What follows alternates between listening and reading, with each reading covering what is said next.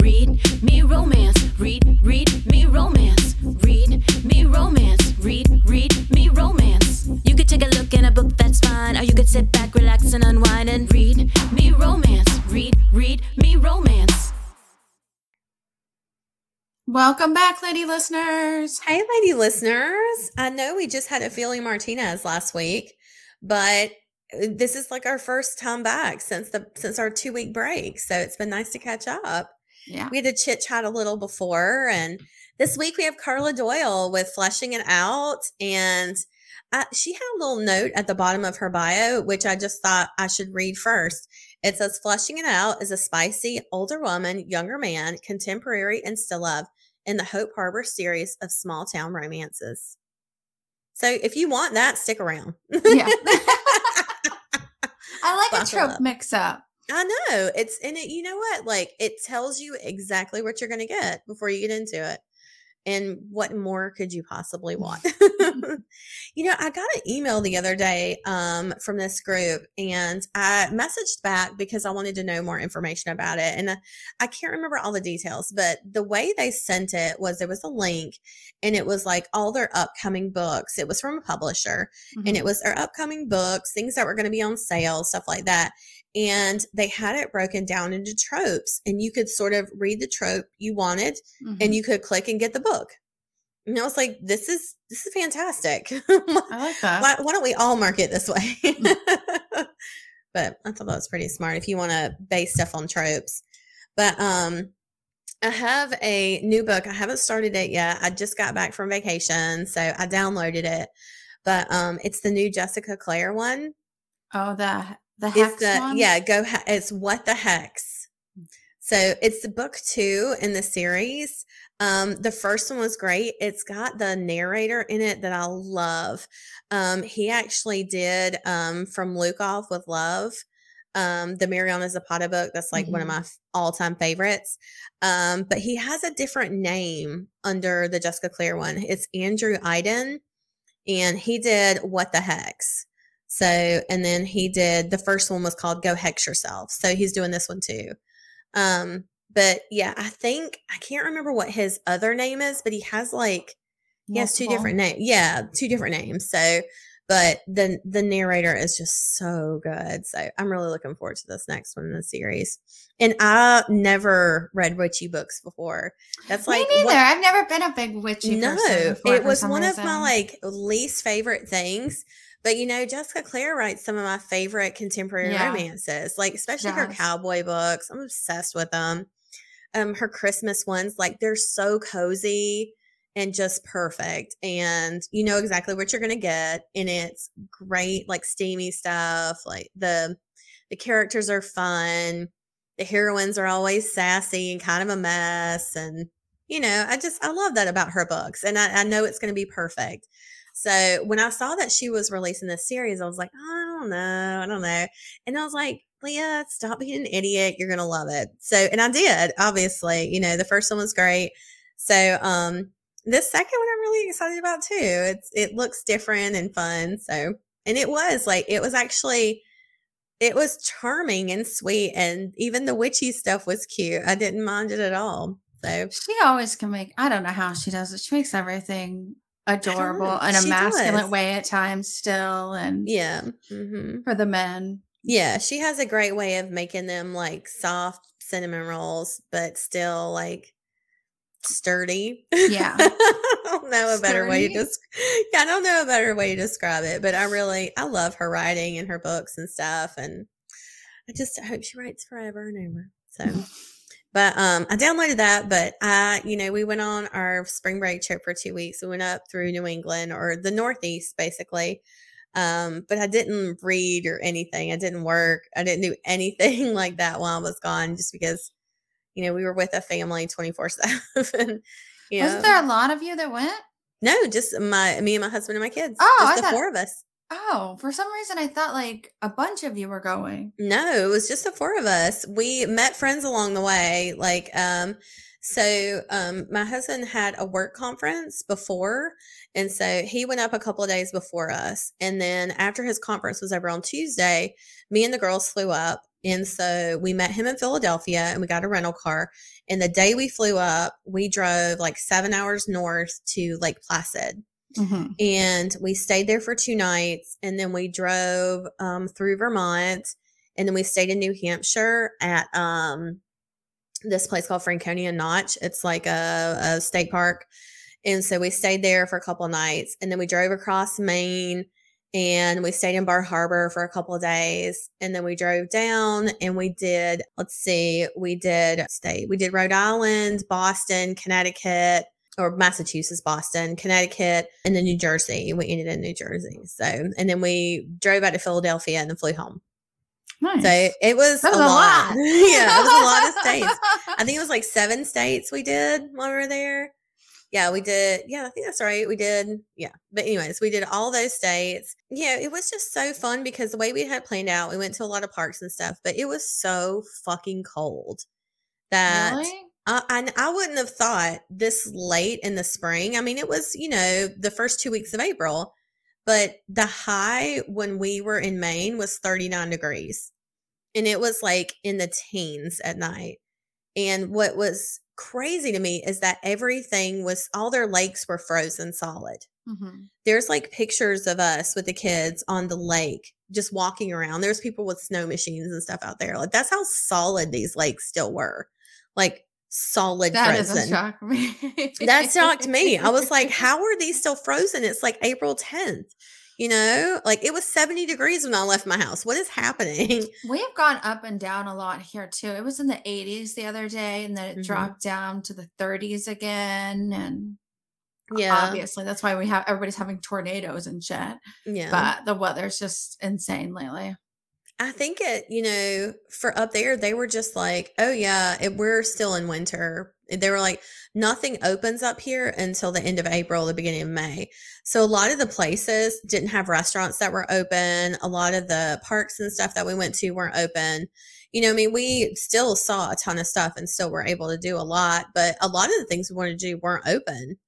So it wasn't until really we got um, to Boston that things were like, oh, okay, we can actually do stuff here. But there's a hike we went on in the trail, like we we're walking on like packed snow, like it's been packed Mhm. down. And at one point I look over and there's a bench, like a like a normal wooden bench you can sit on, and snow is up to the top of it. Like the back of the Yeah. bench, snow is up to there. And I realize I'm level with the top of this bench. That's how much snow I'm walking on. Mhm. It's like maybe three feet of snow. yeah. And I looked and I was like, holy shit. Like I I don't know that I'd ever been around that much snow before. Just everywhere. And there's like hand railings that's on the ground. And I'm like, oh, you're supposed to like hold those up here. Yeah. I, like, I mean, I'm just surprised you've never been through. I've been through where you were driving through it, and the snow on the walls are bigger than. Yeah, that's what we saw. It was like on the side of the road. It was taller than the car. It Mhm. covered up the road signs. Like it was funny. You could see like speed limit and then then nothing. Like, you know, you'd see a speed limit sign and it was just covered in snow. And I'd never been around like that kind of like deep snow before. And it was Yeah. just it was wild to me that it was everywhere. I was like, what the fuck? But Yeah. I mean, it was, you know, it was such a cool experience. And we, you know, we had a great time taking the kids to new places. Um, they've been to 23 states now. Damn. So I know I was like really excited about it. So we're hoping to get them to at least the Continental 48 before they go to before they go to college or turn 18 or whatever. We're like, let's see if we can do it before they turn 18. We can get them to all the continental states. So so far we're doing pretty good. But I mean, it was you know it was a long time to be away from home, but yeah. I like I really missed them when they went to school on Monday. Like I was at home, you know, like doing stuff, catching up on emails, and I was kind of like. Like it was more quiet, you know. So quiet. Yeah, yeah. It's hard, you know, being around them for so long and then not. It's tough. But, you know, oh well, we'll get over it. it was nice to have like a thought to myself though. I thought I would be like, I'd come home and be like, oh my God, just leave me alone, everybody. I need I need quiet for a second. hmm But I get Yeah. overstimulated. Yeah, but I mean, I was like that. After a few minutes, I was like, "Oh, nobody's here." You know how? You know what you Mhm. mean? Like, it's like I want to be alone, and then the second I'm alone, I'm like, where did everybody go? you know. so, um, have you watched Love Is Blind yet? Have you watched any of it? Still no. No, it's not my thing. I heard it crashed. The live episode did. I tried to watch it, but it didn't come up for me, so I just quit. But I'm gonna try again. Maybe tonight I'll try to watch it. Say it's the season finale. Who you know? Let me you know. Let me just say. I know you've not watched the show, so you're not invested. I cannot stand Nick Lachey. I've never been able to stand like I Nick Lachey. cannot stand. I have not liked him for a long time, and I thought, well, maybe I'll like his wife. She seems nice. No, she gets on my fucking nerves too. Really? Yeah, I hmm. can't stand her either. She, you know, and you you know how woman positive I am. How much I love women, and I will always root hard for women, especially over men. Yeah. like fuck men. But I feel like Vanessa like purposely like some of these girls were just on this show to make money. They were on there to get famous. And you know what? No hate, like girl, get your bag, but you don't have to be a fucking cunt while you do it. Like to the other women, you know, Yeah. like they were backstabbing bitchy women. And it was like Vanessa was purposely saying that these women were like t- they they were like duped by the men. And I'm like, bitch, that's what they're here to do. Like she was like dragging this one guy that I thought was like really nice and seemed super innocent. And just because this other person was a girl, you know, I felt like she was like trying to like throw the guy under the bus. And I was like, no, no, no, no. Did you not watch the same thing we watched? Because that girl was a bitch. so, you know what I mean? And like for me to be so woman positive to say that, like, I don't know. I don't You know what I just- They bother me. What? and is amazing. And Tell I'm me. dying for Friday to come. So I get the last two episodes. What is it? The jury. Oh, okay. So tell me about this because I had a friend of mine message me. He sent me a message while we were on vacation. It Was like, "You have to watch this when you get home." So it's Okay, on Amazon what is this show. Prime. Okay. And it's, you know, I can never remember actor's name. You know, guy that he played X Men and he had the thing over his eyes. He was the other man in the notebook. He was in Hairspray. He was Wait, he was the other man in the Notebook. Like, you know how when she was going to marry another guy instead of, Oh yeah, yeah, man. yeah. Okay, wait. He was. It's not Armie Hammer, is it? no, no. Okay, hold on. The X, you don't know who the X Men guy is? Uh, no, you know, everybody is like screaming I at know. us right you know, now. I don't about- watch superhero movies. Are you talking about the guy that was like, like Hugh Jackman?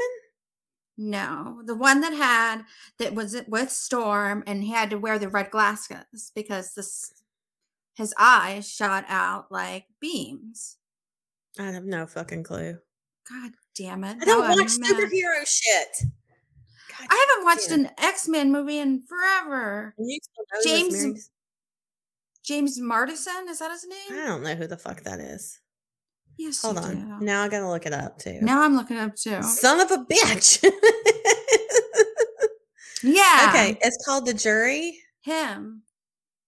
Do you recognize him? Oh, you know what you should have said? He was from um, what was that movie? Gossip. Was he? Would you you not remember that movie from the nineties? Uh, I don't know. I don't think I remember that one. James Marsden. Okay, yeah. Okay, so anyways, Enchanted. That's what I know him from. Enchanted. That's okay, yeah, forgot- I would have got it. That one. you God should have said. it. Yeah, you should have said Disney It's- movie. Okay, sorry, um, sorry, so sorry. Go ahead. So he, the whole thing is fake. Only one person Is this a doesn't know. spoiler? No. Okay. you go in and you know. The whole thing is made up except one person, one juror doesn't know that it's all fake. Oh fuck! Is this like a okay? Okay. And okay. they believe this is a real trial. And I'm guessing they got away with this because they said when they signed up for jury duty or whatever, they're like, we're actually going to like broadcast this and make a show to show people what it's like to be on jury duty and such and such. Right. okay. Yeah. That's how I'm guessing they got away with this. Mhm. The guy that they got, who to, is the one that doesn't know, is like brilliant. He's like the really? sweetest like most endearing guy and i'm Mhm. just like the whole show but all this crazy shit is happening. Like the first episode, James comes in, he's like trying to hide who he is, and everything's set up to where they have to make it where he has to sit next to that guy. And Mhm. they just get this guy to do all kinds of crazy shit. And they can, James is trying to get out of doing jury duty. But one part I thought was super was endearing when he was someone was like, Will you take a picture with me? I'm sorry. And that they made the guy that doesn't know take the Mhm. picture. And then he's like, he kind of looks up, he's like, Oh, I thought you looked familiar. You were in, and he starts naming X-Men, Enchanted. uh-huh. And then he's like, Yep, yep, yeah, yeah, whatever, trying to play cool. And then somebody looks over and is like, Oh, I thought the guy had Sonic socks on. You know, I was in Sonic too. And he was like, Oh, I heard that was that was terrible. And I was like, oh no. it was it reminded me of one of those very human moments where you Yeah. say something and you're like, and you're like, oh shit. That's amazing. It's so amazing. But then he ends up, this is all of it in the very beginning. He can't get up. He stands up in jury duty and he's like, Well, I don't think I should be here because I could be a disturbance or whatever. Mhm. Yeah. And the guy, the judge is like, Well, I don't recognize you. Sit down. Oh shit. yeah, I'm gonna have to watch it. I heard it was really cute. But and even in like the first episode, the one guy was like, Oh, the guy that doesn't know, he was like, Mhm. one guy was like, "How do we get out of this? I have a trip with my girlfriend." da, da, da." He was like, well, "You know, in Family Guy, Peter stood up and said he was racist, and he got out of jury duty." And so this guy stands up when it's his turn to be called, and he's like, "Oh, I have a trip." They're like, "No, that doesn't count." He goes, "Well, I'm racist." And like the whole room goes quiet, and you see the guy's face like drain, Oh and my he's god. like, he's like, "I'm sorry, I don't really mean that. I just I heard I, I said that." I could Mhm. get out of jury duty. And the judge's like, Who told you to say that? And that guy's sitting there like, Please don't fucking say my name. Oh my god. Oh my god. And then, but this is the whole point you get to is James, you hear him kind of call TMZ on himself, and photographers show up and take pictures. and then, so he thinks now he's going to get out of jury duty. yeah, yeah. And but because he did this, and he go, he goes in actually, and the judge is like, "No, fine, you're all being sequ- sequestered." yeah, sequestered. Yeah. Yeah. So they're all like, fuck, we're sequestered now. Mhm. So it's his fault.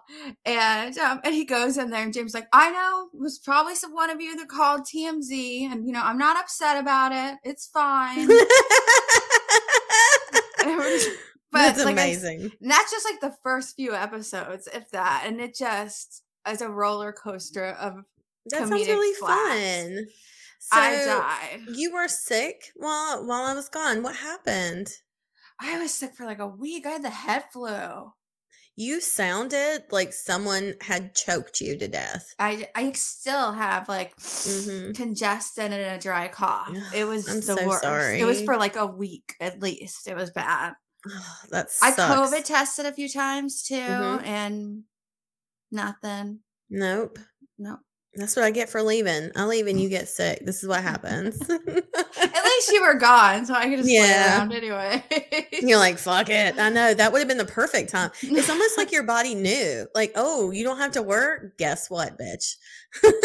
yeah, it's time much. to take you down. I'm glad I just I'm glad because I'd gone on a trip, like a weekend trip right before Mhm. that, that I didn't get anybody else sick. There Yeah. Oh, Before yeah. I came back. For sure. one of them that got me sick. Probably. I I would say yes if I had to bet.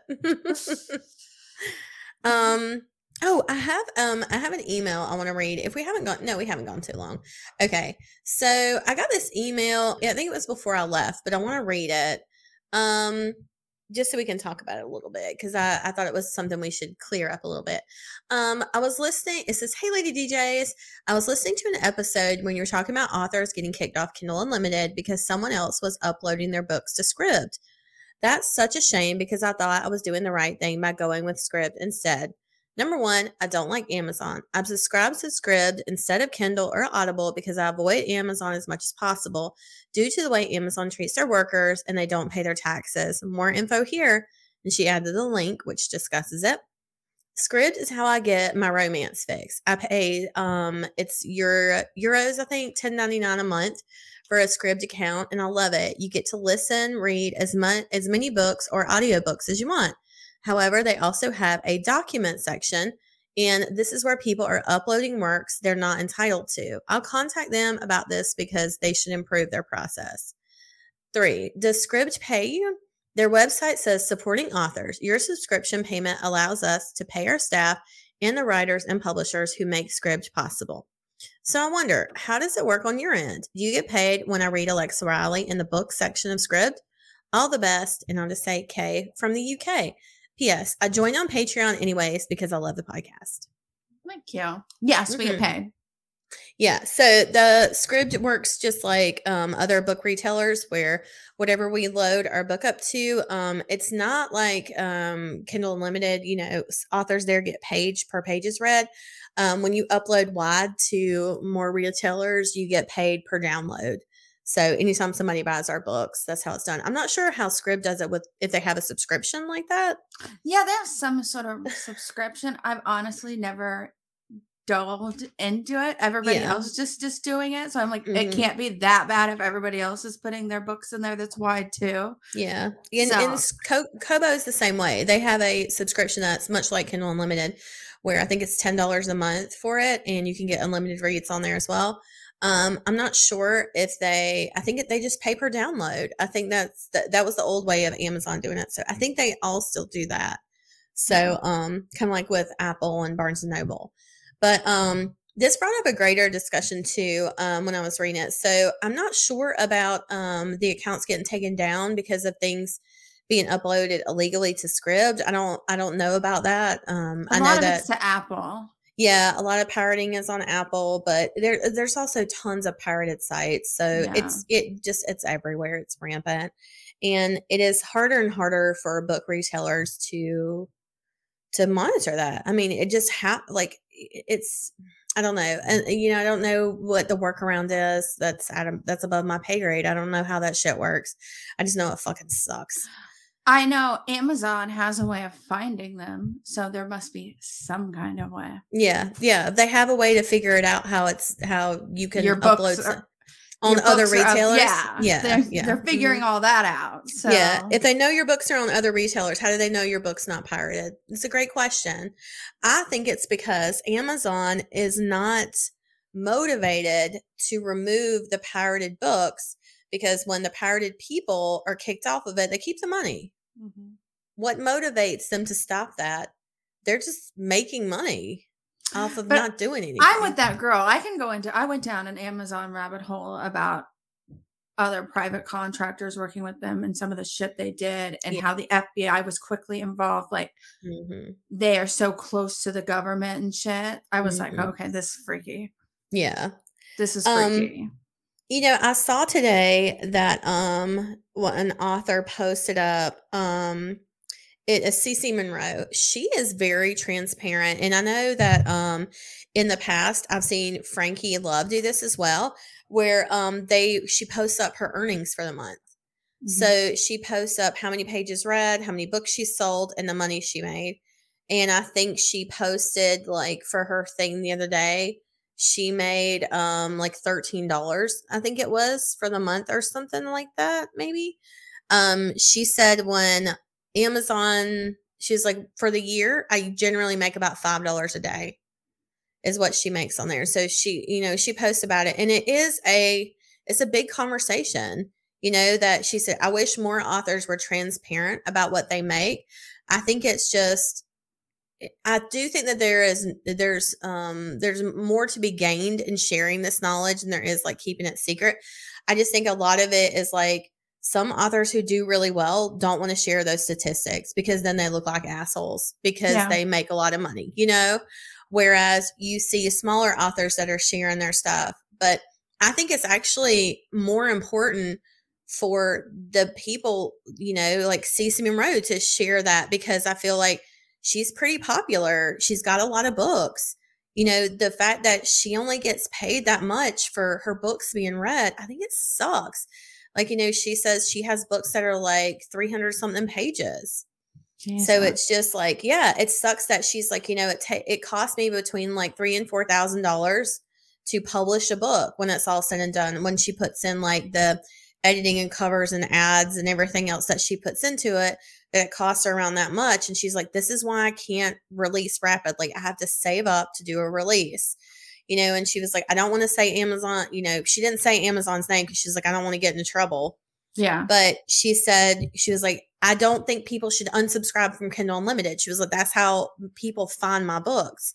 She was like, and I think the program itself is amazing for people who are budgeting. She was like, I think Amazon should like, or she didn't say Amazon. She was like, I think the people that are running this program should pay their authors more. I think they should fix how they treat their authors. I don't think it's up to readers to like protest or unsubscribe or whatever it is. She was like, I don't know that that's going to do anything, but she said, I feel like it's on the Amazon basically. I don't think fix Amazon's it. going to do anything because Amazon No. isn't making a profit off of Kindle Unlimited. I don't know. I know that's what I, and it feels so disheartening to say that because it's like, you know, she said, you know, it's not feasible for her to go wide because she's tried pulling her books out of KU and then she makes zero dollars. Yeah. you know and it's like you know for for young authors starting out it is so hard it is is so incredibly hard to break into it. And mm-hmm. you know i've i've said this before but our our emails are always open our messages are always open. If you have questions we are happy to share our knowledge. We don't have any sort of secret you know about this industry that's not like that other people don't know you know like it's just it's so hard to break into it and there's no perfect answer.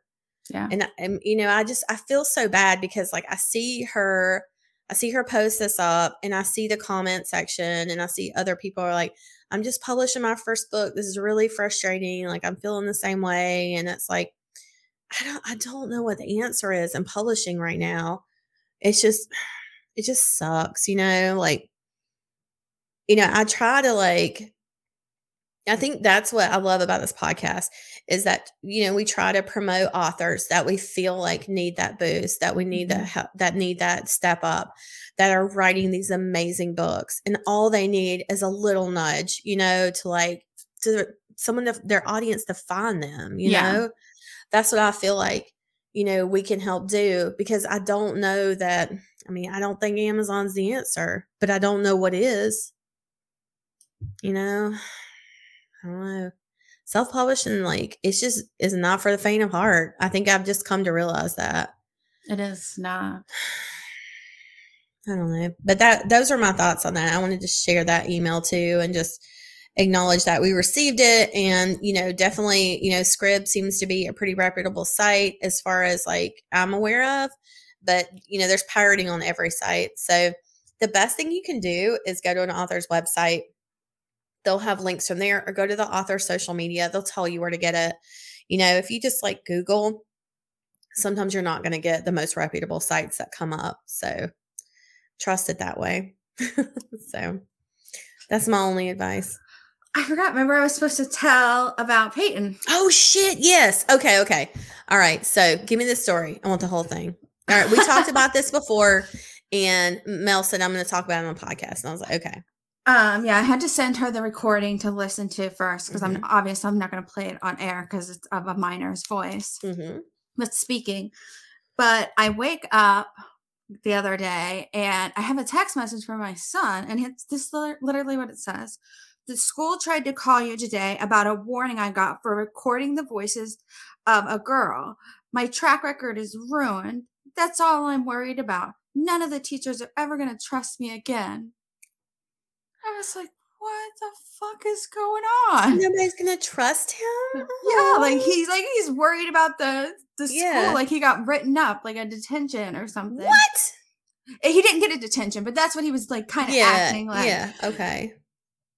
And I didn't see I had a missed call from the school, so I called the school and I talked to the principal, and I talk. Mhm. I'm talking back and forth with him, and he's like, "Well, what happened was Peyton and I can't remember. I talked to Peyton first or the principal second. I can't remember.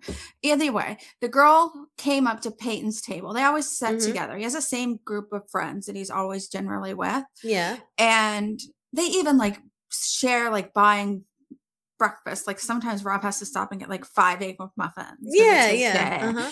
or whatever. And they always go in early and they hang out. Mhm. He said they don't really hang out with this girl that much. Sometimes she talks to one of his other friends. And Mhm. he was like, Well, she came over and she sat down in front of us and she sat in the chair right in front of me. And she was like, Do you like such and such? And Peyton goes, Yeah, he's fine. I like him. Mhm. And he she goes, Well, then you should cover your fucking ears. Oh shit. And so and co- instead of covering his ears, Peyton looks down on his phone and just starts recording. good for He doesn't record her, her face or nothing. He's it's just you can hear the girl go off on this tirade about this other boy who is mentally challenged, who has lost his mother, and his father has walked out on him. And she's talking about these things in the worst kind of way. It's It was- horrific. It was horrific. Like when I've let people hear it, I'm like, when I'm. I tell them, I'm like, listen to this video. They're like, okay. And they listen to it. Everybody's like, I did not think that was coming. No, no, you sent me the video and I'll or listened to the video and I was like afterwards I was like I cannot believe a child because she's a child hmm said those horrible things about this poor boy and his mother like Yeah. dying and So afterwards, Peyton, well, actually, one of the things I do like about the video, if you listen to it, Mhm. his table, you can hear the background noise of the rest of the cafeteria. oh cafeteria. yeah His table is fucking quiet. nobody Nobody- said a word Not a word. that's why you can hear what she said so clearly like they don't laugh No. they don't anything it's like dead quiet it's like you not read the room You Yeah, the like, wrong table shut the fuck up i mean because peyton is on like actually he was promoted and put on like the committee for anti-bullying and is the president of that and has to do Mm-hmm. Yeah. these extra activity things or whatever so i guess something else happened with that girl later in the day i don't know after peyton shared the recording with the the teacher and he thought it was done with but he ends up getting called down about it and they make him write out a statement of what happened and give him a warning of what he, he said was a written warning.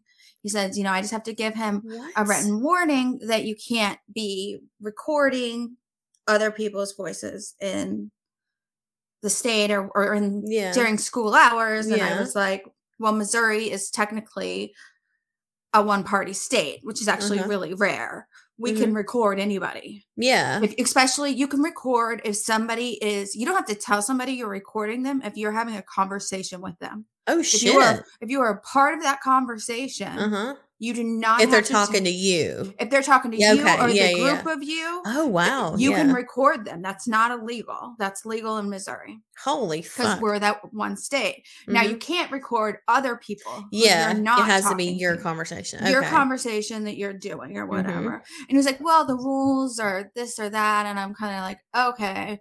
And we get off the phone and I start to get madder. I yeah don't know why. Even though the principal was like, Peyton did the right thing, but this is Mhm. the protocol.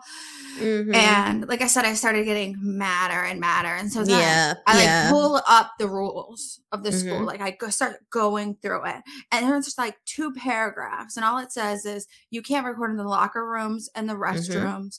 You have to use discretion and you can't Mhm. record between the hours of 725 a.m. to 2:30, which Mhm. is school hours. And um Peyton's video was taken at 7:10. Ooh, gotcha, bitch. but I was so terrible. So I get up there and I'm like, okay, I'm not like mad, mad at the principal, but I was like, I have to make a point. yeah, yeah. So I get out there and luckily I tell Peyton, I'm like, don't go around where I normally pick you up. Come to the front of the school building. Mhm. And he's coming around the front at the same time as this guy comes walking out and he's like, Can I help you with something? Because usually people aren't at the front there. And I was like, Oh, I'm waiting for my son, Peyton. And he's like, Peyton King. I was like, Yeah. Um, I said, We're gonna go in and talk to the principal. And he said, I'm the principal. I was like, Oh, we just got off the phone. And he was like, Uh-huh. Yeah. And I was like, Okay. And he was like, Well, what did you want to talk about? I said, Well, I want to wait for Peyton to get here. Mhm. And so Peyton finally comes around and we start talking about it. And I say, you know, he's like, the principal's like, Peyton, you did the right thing today. I'm sorry. That's just the rules and the protocol. And that I tell I looked at Peyton And I said, Peyton, I don't care what the rules and the protocol are, just because that's a rule somewhere or that's a guideline that people are telling you under what their discretion is, that does not mean that you have to follow it. Good that does not you. mean that you have, just because something is a rule, that you have Mm-hmm. to follow it if you do not believe it. And if you ever feel like you need to pull out your phone and record for the safety of others, you pull out your phone and you record. Good for you. Were you like really proud of yourself after I was? I wasn't even done yet. I wasn't even done. I was still worked up. And so then I turned back to him. I said, You guys need to get your rules a lot more clear on Mm-hmm. your recording. And I said, When you guys, because you only got these like two little paragraphs up, he's like, Mhm. Yes, we got to talk to the other schools and such and such, and we're get that together. And I said, That would be great.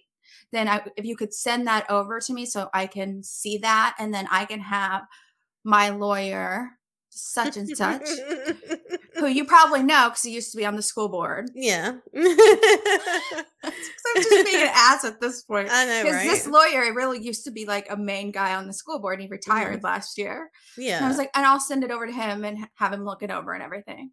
yeah. And then I told Peyton right before I walked away, I can't even believe I said this. I said, Peyton, sometimes you just gotta fucking throw the tea into the harbor. Yep.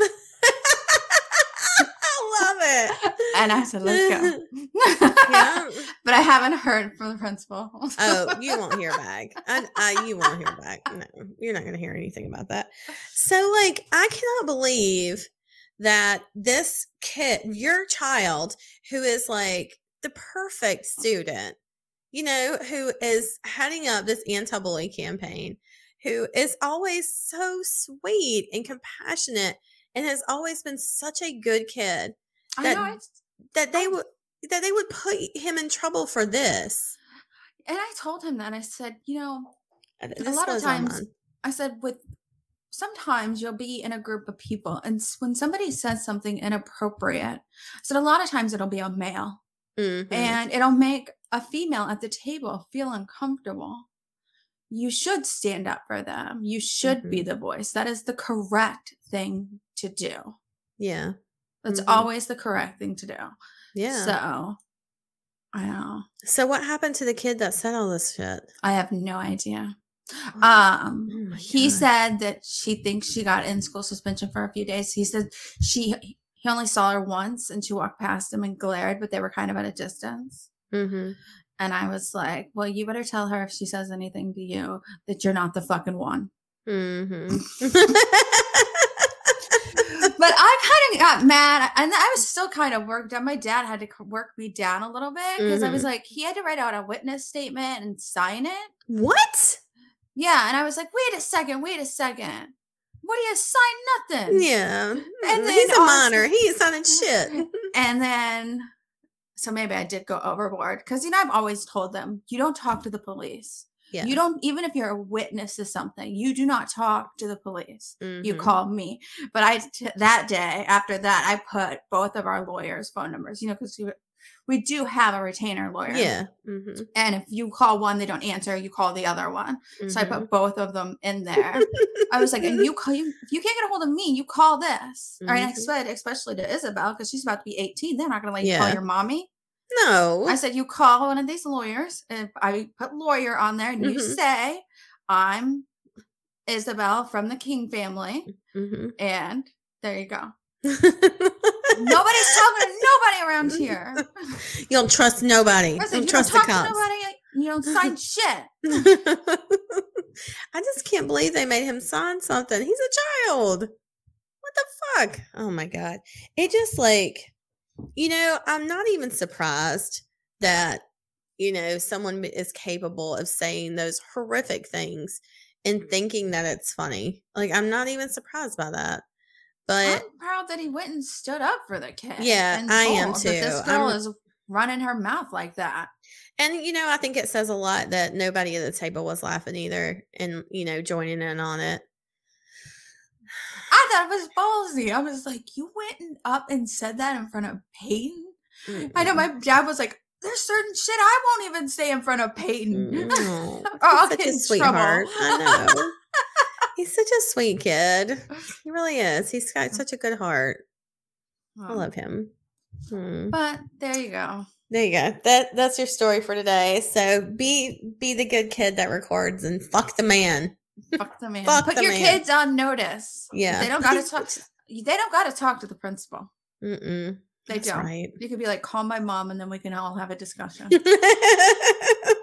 Like, I'll wait for Peyton.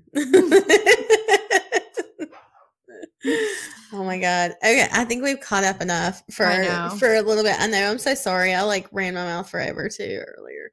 But um, so this week, I know you guys are here for Karla Doyle. We have Fleshing It Out. Um, Fleshing It Out is set in Karla's fictional small town of Hope Harbor. There are currently eight books in this connected series, with more on the way this year.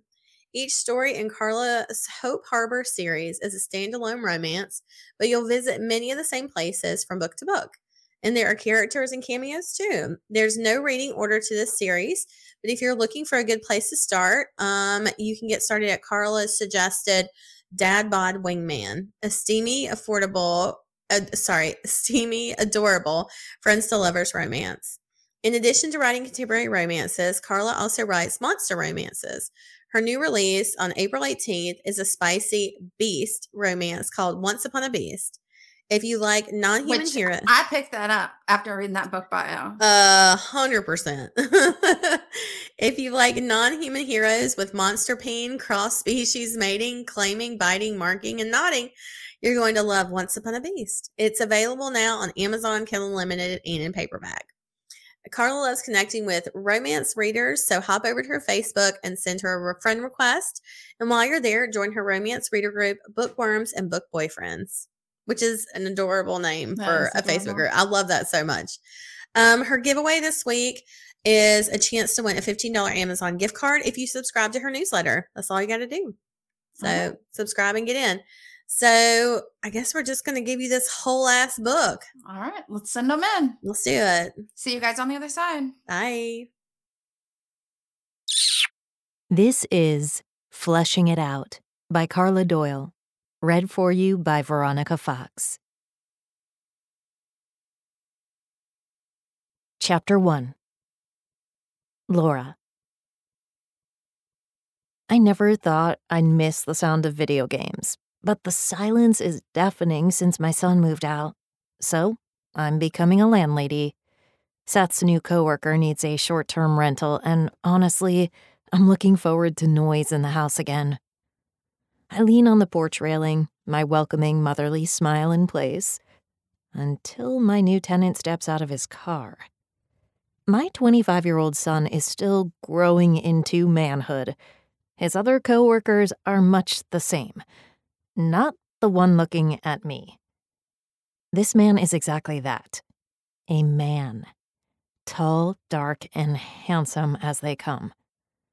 Gawking isn't appropriate with a man 15 years my junior, but good lord. The stairs groan beneath his feet. The porch is plenty solid, but so is he. My stairs aren't the only thing that groan beneath him. Hudson Andino, he says. That voice, so deep, a bit rough, like the five o'clock shadow on his strong jaw. Sparks ripple through me the instant I accept his handshake, each pump causing a tug between my legs. Sorry for staring. I expected someone who looks like Seth and the other boys. No, the other young men. I need to start thinking of Seth's friends as men. Hudson's eyebrows rise. That didn't come out the way I intended. I'm not a cougar. Not that there's anything wrong with a mature woman getting involved with a younger man. Shit. Now he probably thinks I'm hitting on him. You'd never know I'm a person who makes a living from words. His dark eyes twinkle. Seth mentioned you're an author. I am. Given the rambling mess I've made of this conversation, I'm not elaborating on what I write. Hudson's manliness is to blame. I expected someone who reminded me of my son, not someone who could star in my late night fantasies. Want help with your things? I reclaim my hand before having my first handshake induced orgasm. No, I only brought clothes. Seth said you'd be okay with me setting up workout equipment, but I didn't want to overstep. Workout equipment? I thought you'd want to set up your PlayStation since you work with the other gamers. Not my thing. I'd rather do something physical. So would I. With him. My mind is full of physical things we could do. He tracks my hand as I fidget with the button on my t shirt near my cleavage. What about you? I prefer to be active when I'm not working. I don't want to end up with writer's ass. He smiles, and oh, it's a nice one. Then cocks his head to check out my backside. Whatever you're doing, keep doing it. I laugh because it's the easiest response. But did he just flirt with me?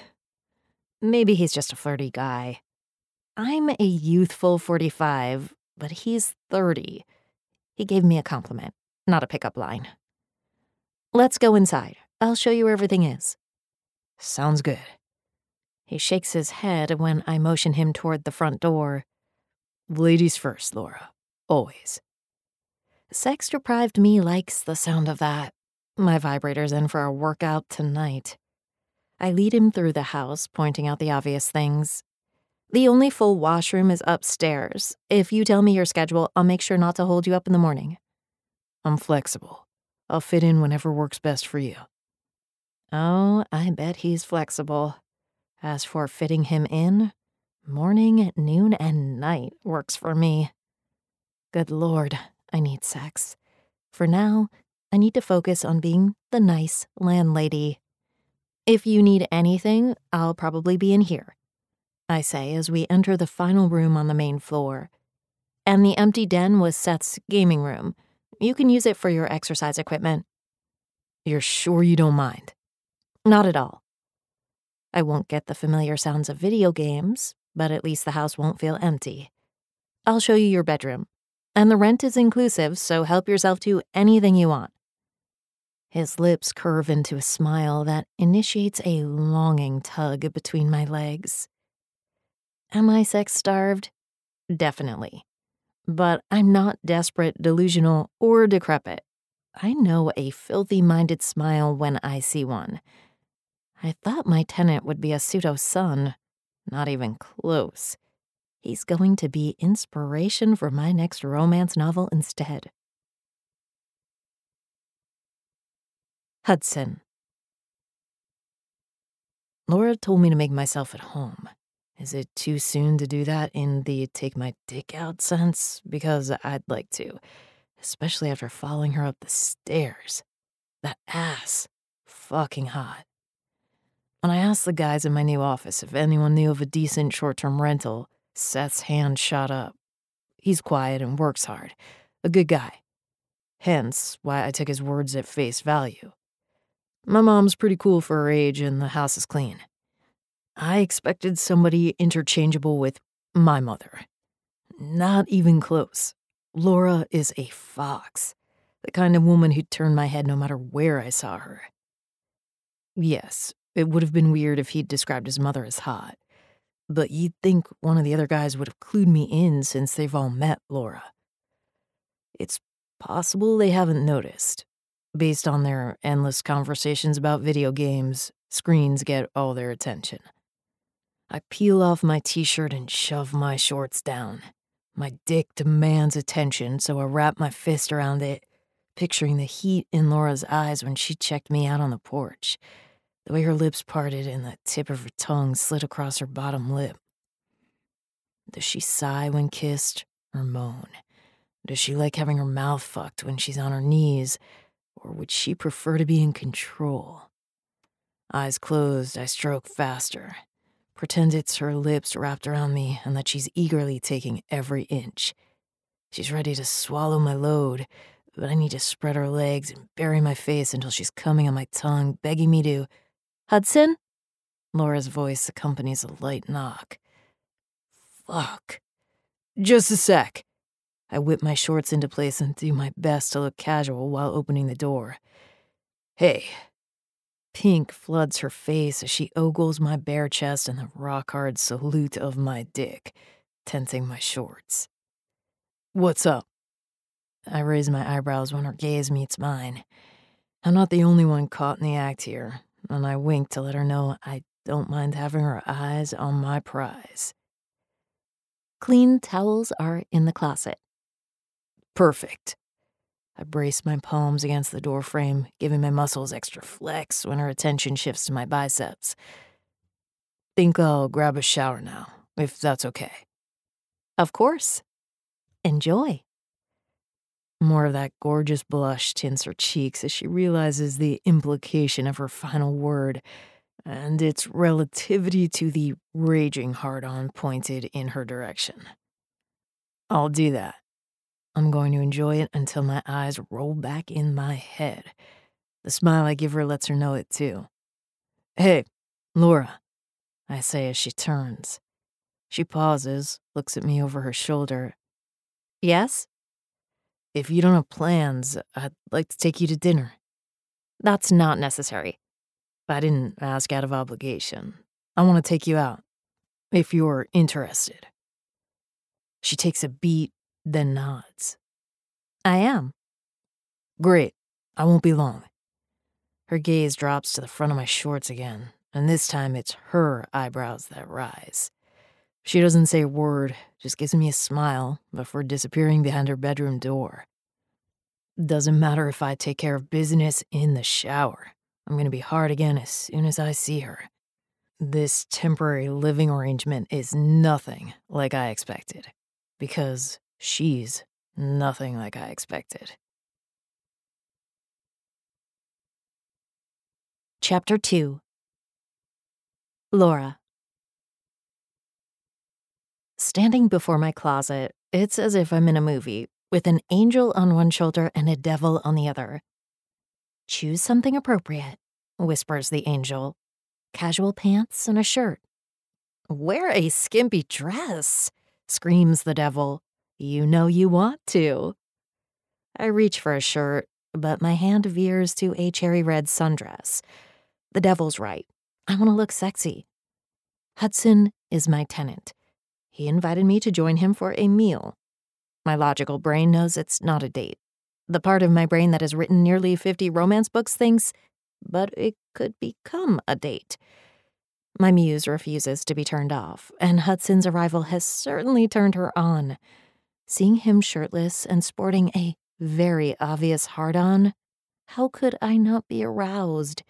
I don't know what he was doing in there, but I doubt he got that tent pole from unpacking. He's either perpetually horny or the sparks between us affected him. Maybe he has a thing for older women. Some men do, and I'm not a shriveled shrew. I need some release before we're together in close proximity. I settle on the bed, pinching my nipple while rubbing my clit. A few seconds is all it takes to get close, but I don't want it to be over this quickly. I grab my vibrating dildo, nestle its head in place, then slide it deep while rubbing my clit. White flashes behind my eyelids as I come. I should be satisfied, but the tingle is still there. I roll onto my stomach and grind against my hand, riding out a second orgasm. Thumping from Hudson's room reverberates through the wall. Dresser drawers closing, probably. Meaning, I need to get ready. Downstairs, Hudson is surveying the den. A t shirt stretches across his wide back, shoulders, and biceps. His forearms are the stuff of fantasies, and his khakis hug his butt like a loving caress. Thinking about where to put things? I ask. His gaze skates over my body, and when he meets my eyes, his glint with heat. That's exactly what I'm thinking about. I'm not imagining it. There's definitely mutual attraction. The devil on my shoulder rubs its hands together. We're having sex tonight. The angel on the other side gasps and clutches its pearls.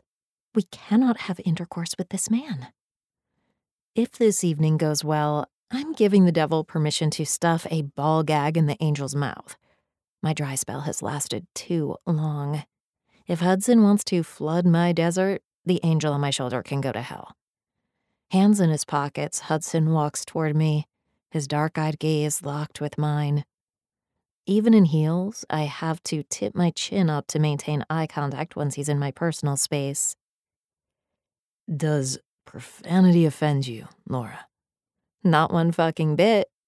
My panties practically disintegrate when his lips curve into a wicked smile. In that case, I'll tell you you're sexy as fuck. Hope that's not too forward. Not when you say it. Good. Ready to go? He asks. I'm ready for whatever you want. Let's start with dinner. Eyes twinkling, he places a palm at the small of my back, then leans in close. You can let me know what you want for dessert later. Hudson. The sounds from earlier keep replaying in my mind. When I heard Laura moaning in the next room, fuck. Ear pressed to the wall, I stroked my dick until my elbow thudded against the drywall. I haven't attempted to hide my interest. I like her easygoing personality, her warm eyes and wide smile when she laughs, her sexy closed mouth smile when I say something suggestive. Yeah, I like everything. She suggested we walk to dinner, but I wanted the opportunity to open her car door, to take her hand, and that simple touch was electric. She felt it too. I saw it in her eyes, heard it in her soft gasp. My need to get her naked is unlike anything I've felt before, but it'll have to wait. I want to know all about this woman who's turned me inside out in a matter of hours. Tell me about your books, I say once the waiter's gone. She arches an eyebrow while toying with the stem of her wine glass. What did Seth tell you? Just that you're an author and spend most of your time writing. Amusement plays across her face and she nods. He's embarrassed by my work. Being an author has to be one of the coolest professions around. Why would he be embarrassed? I don't write books he'd want anyone to read. I'm a romance author. Romance books are pretty popular, aren't they? Very. But mine aren't chaste. Her lucky glass gets to feel the press of her lips as she takes a swallow of Chardonnay. Seth would rather nobody knows the inner workings of his mother's filthy mind. All blood not required to keep me alive is now headed to my dick. Then I'll be sure not to mention your books after I've enjoyed them. Heads turn in our direction at the sound of her laughter. You have a great laugh, I say, leaning in. I'm enjoying using it. Thank you for tonight. I'm about to make my move when a man approaches our table. Laura, Shelley and I heard your laugh from three tables over. How lucky for you and Shelley. Laura maintains a smile, but there's unmistakable bite in her tone. I straighten in my chair, shifting to ensure the guy sees the width of my shoulders and the warning in my eyes. Hudson Andino, the lucky man who gets to hear Laura's laughter up close and personal, all night long. Lance Swan, he says, accepting the hand I've extended and giving an assertive squeeze the man who was up close and personal with Laura for 22 years. Until I stumbled upon the let's get a hotel room after the office Christmas party messages between you and your 26 year old coworker. Laura says. Stop trying to be the big dog in a yard you don't own anymore. My assistance not required. I sit back and watch my gorgeous date put her ex in his place. And this puppy owns it now? Lance boldly, stupidly points at me. Laura swats his hand before I have an opportunity to grab it and bring the idiot to his knees. I own my yard, Lance, and I'll let whomever I want in it. Fuck, she's sexy when she's fired up. Lancey boy looks as if his head might pop off. That's why you're dressed like you wish you were 30 and drawing attention to yourself to put me in my place. Yes, that's exactly it. Three years post divorce, everything I do is about you. She reclines and waves him off. Go back to your table. If you and your trophy wife can't handle that I'm having a good time, you can leave. Lance doesn't take the suggestion, turning his focus on me instead. You're Seth's friend, coworker. He seems like a nice kid. Kid, you're only five years older. I had him fill me in on all your details before I let you move in. Before you let him move in? Now it's Laura's angry, raised voice turning heads, not her beautiful laugh. I stand, invading Lance's personal space. I'm going to say this once, politely. You need to shut up and fuck off. You think telling me to shut up and fuck off is polite? Compared to making you? Yes. Lance makes the wise choice and walks away, but I don't move until he's seated. Sitting, I take Laura's hand. Sorry for overstepping. You're obviously a woman who doesn't need a man to rescue her. Thank you. And yes, I can take care of myself. I won't lie, though. I loved the novelty of a big, strong man jumping up to protect me. It shouldn't be a novelty. The man in your life should always be ready and willing to defend you, in whatever way necessary. I grin when her eyebrows rise. That's right. I just appointed myself the man in your life. Her laugh is lighter than the summer breeze. I suppose you get the title by default, since I'll see you every day for the next while. Have you looked at any houses yet? I let her default comment slide.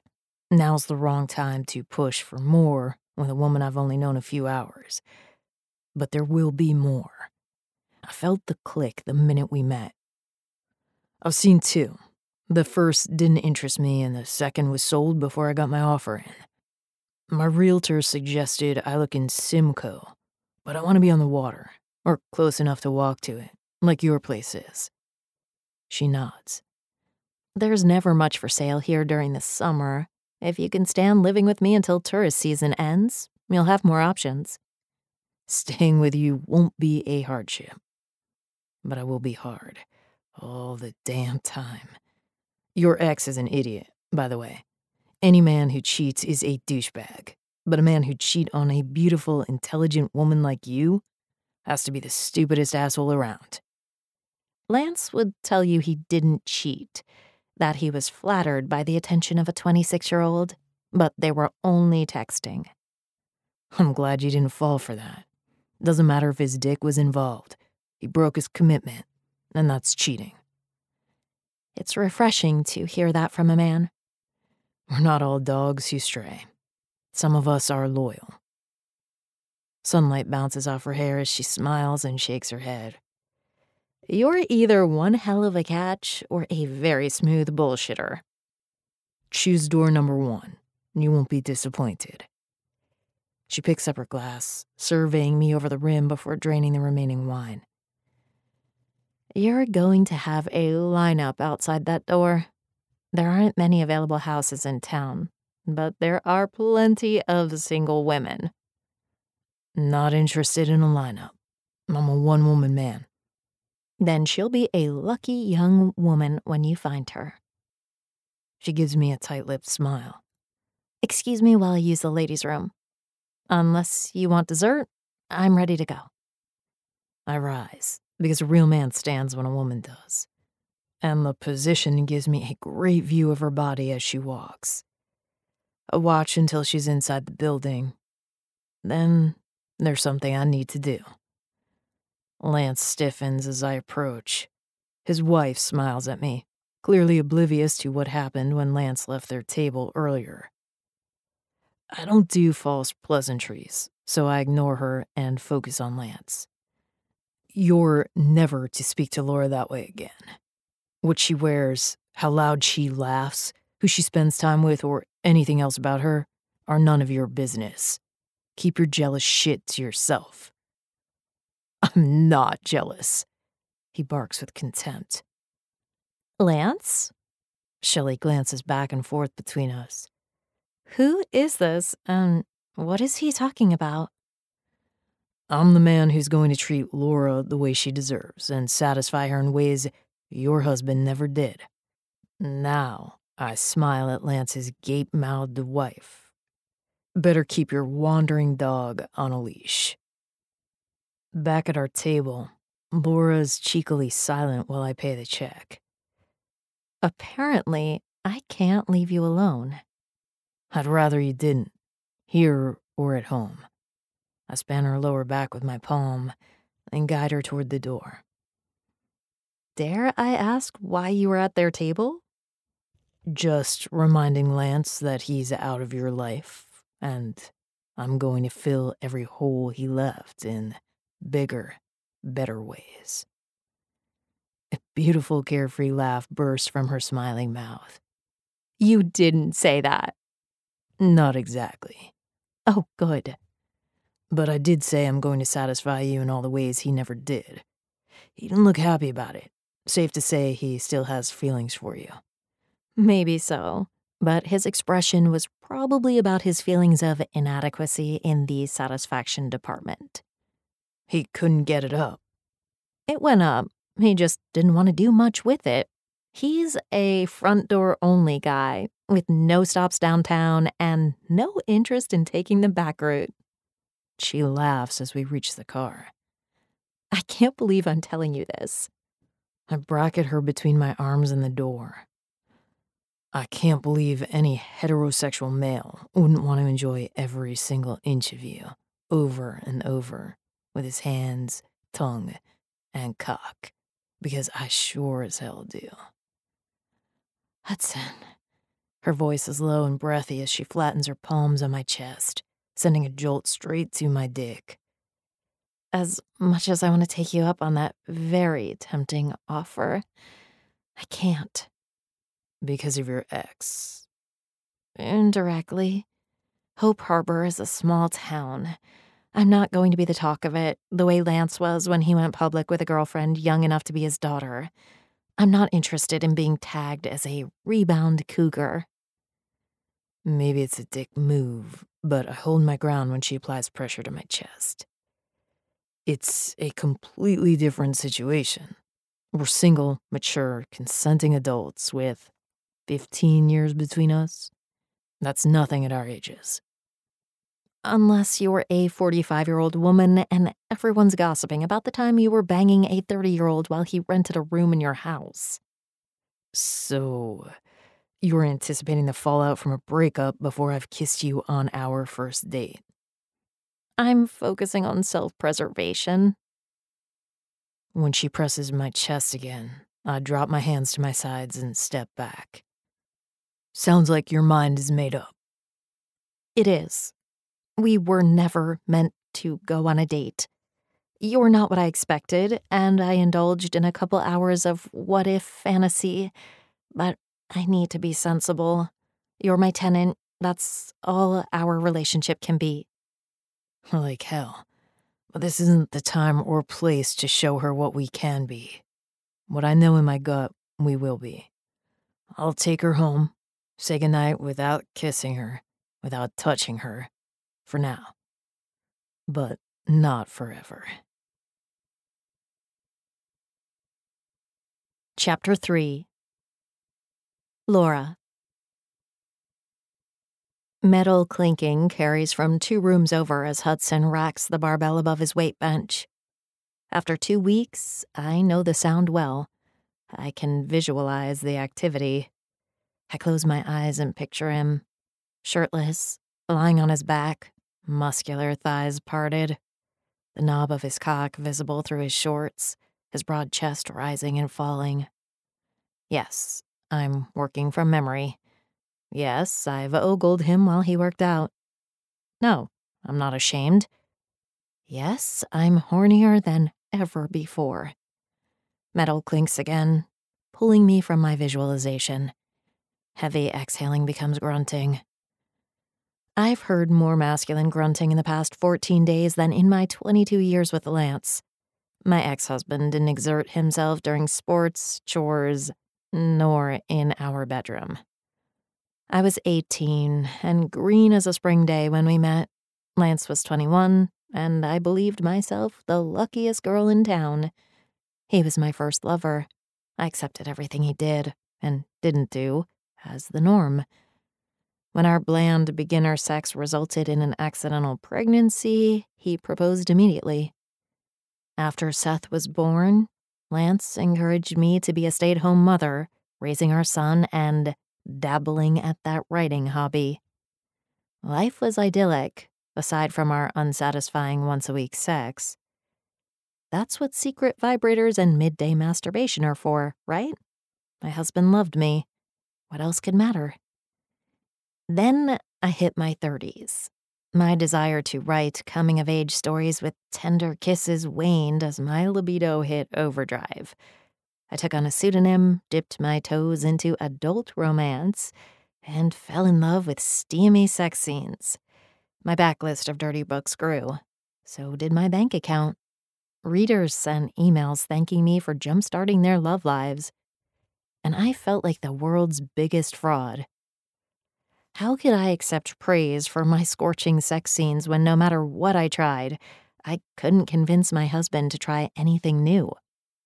Still, I was content. I assumed Lance felt the same way since he controlled the map of our lives until the day I used his tablet while mine updated, and I saw him exchanging messages with Shelley right before my eyes. Syncing across devices isn't a good idea if you're making plans to screw someone other than your wife. Maybe it's unrealistic, expecting reality to deliver the equivalent of fictional men. Someone handsome, hard bodied, take charge, but also sensitive intelligent enough to hold a conversation, make me laugh, treat me with respect, but who also wants to fuck me like a bad girl. My fantasy man is two rooms over. If only he were closer to my age. It's easy to forget he's 30, that I've only known him a couple of weeks. His manly grunts continue in the other room. I can't concentrate on writing this narrative scene while he's making those sounds. Hands on the keyboard, I greenlight my muse. She wants to write sex, so I write it. Page after page of sex so deliciously filthy, my body is buzzing.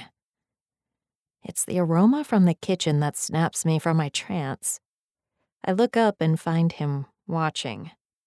He's leaning against the archway, muscular arms crossed over his shirtless chest, smiling smoldering. With the state I'm in from writing a hot and heavy sex scene, it's a miracle I don't lunge across the room, drop to my knees, and suck every drop of smolder he's got. You're cooking? I ask instead, but I can't resist cocking an eyebrow and adding, Since you're not wearing a shirt, again, I hope you're not using grease that could splatter. He might as well be zapping me with a remote controlled vibrator when he chuckles. Pineapple chicken with rice pilaf. No grease involved. Sounds great. Let me save and close my file, then I'll help. He shakes his head. You make dinner nearly every night. I'm overdue for a turn. Plus, you're on a roll over there. Sometimes I get in a groove. I noticed. He pushes away from the wall, winking before returning to the kitchen. There's no way I can continue writing an anal sex scene starring a tall, dark haired man when my inspiration is within earshot and apparently tuned in to the sound of my clicking keys.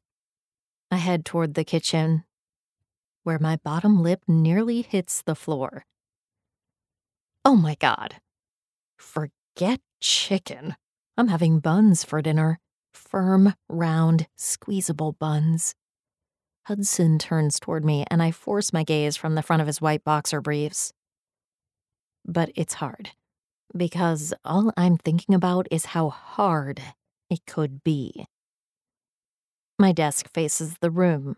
Sitting behind my oversized monitor, I'd only had a view of Hudson from his chiseled chest up. Now, I see the outline of something mouth-wateringly long and thick. You're in your underwear. Would you rather I wasn't? he asks, hooking his fingers under the waistband. Yes. I mean, no. Oh my god, there's no right answer. Yeah, there is. Tell me you want them off.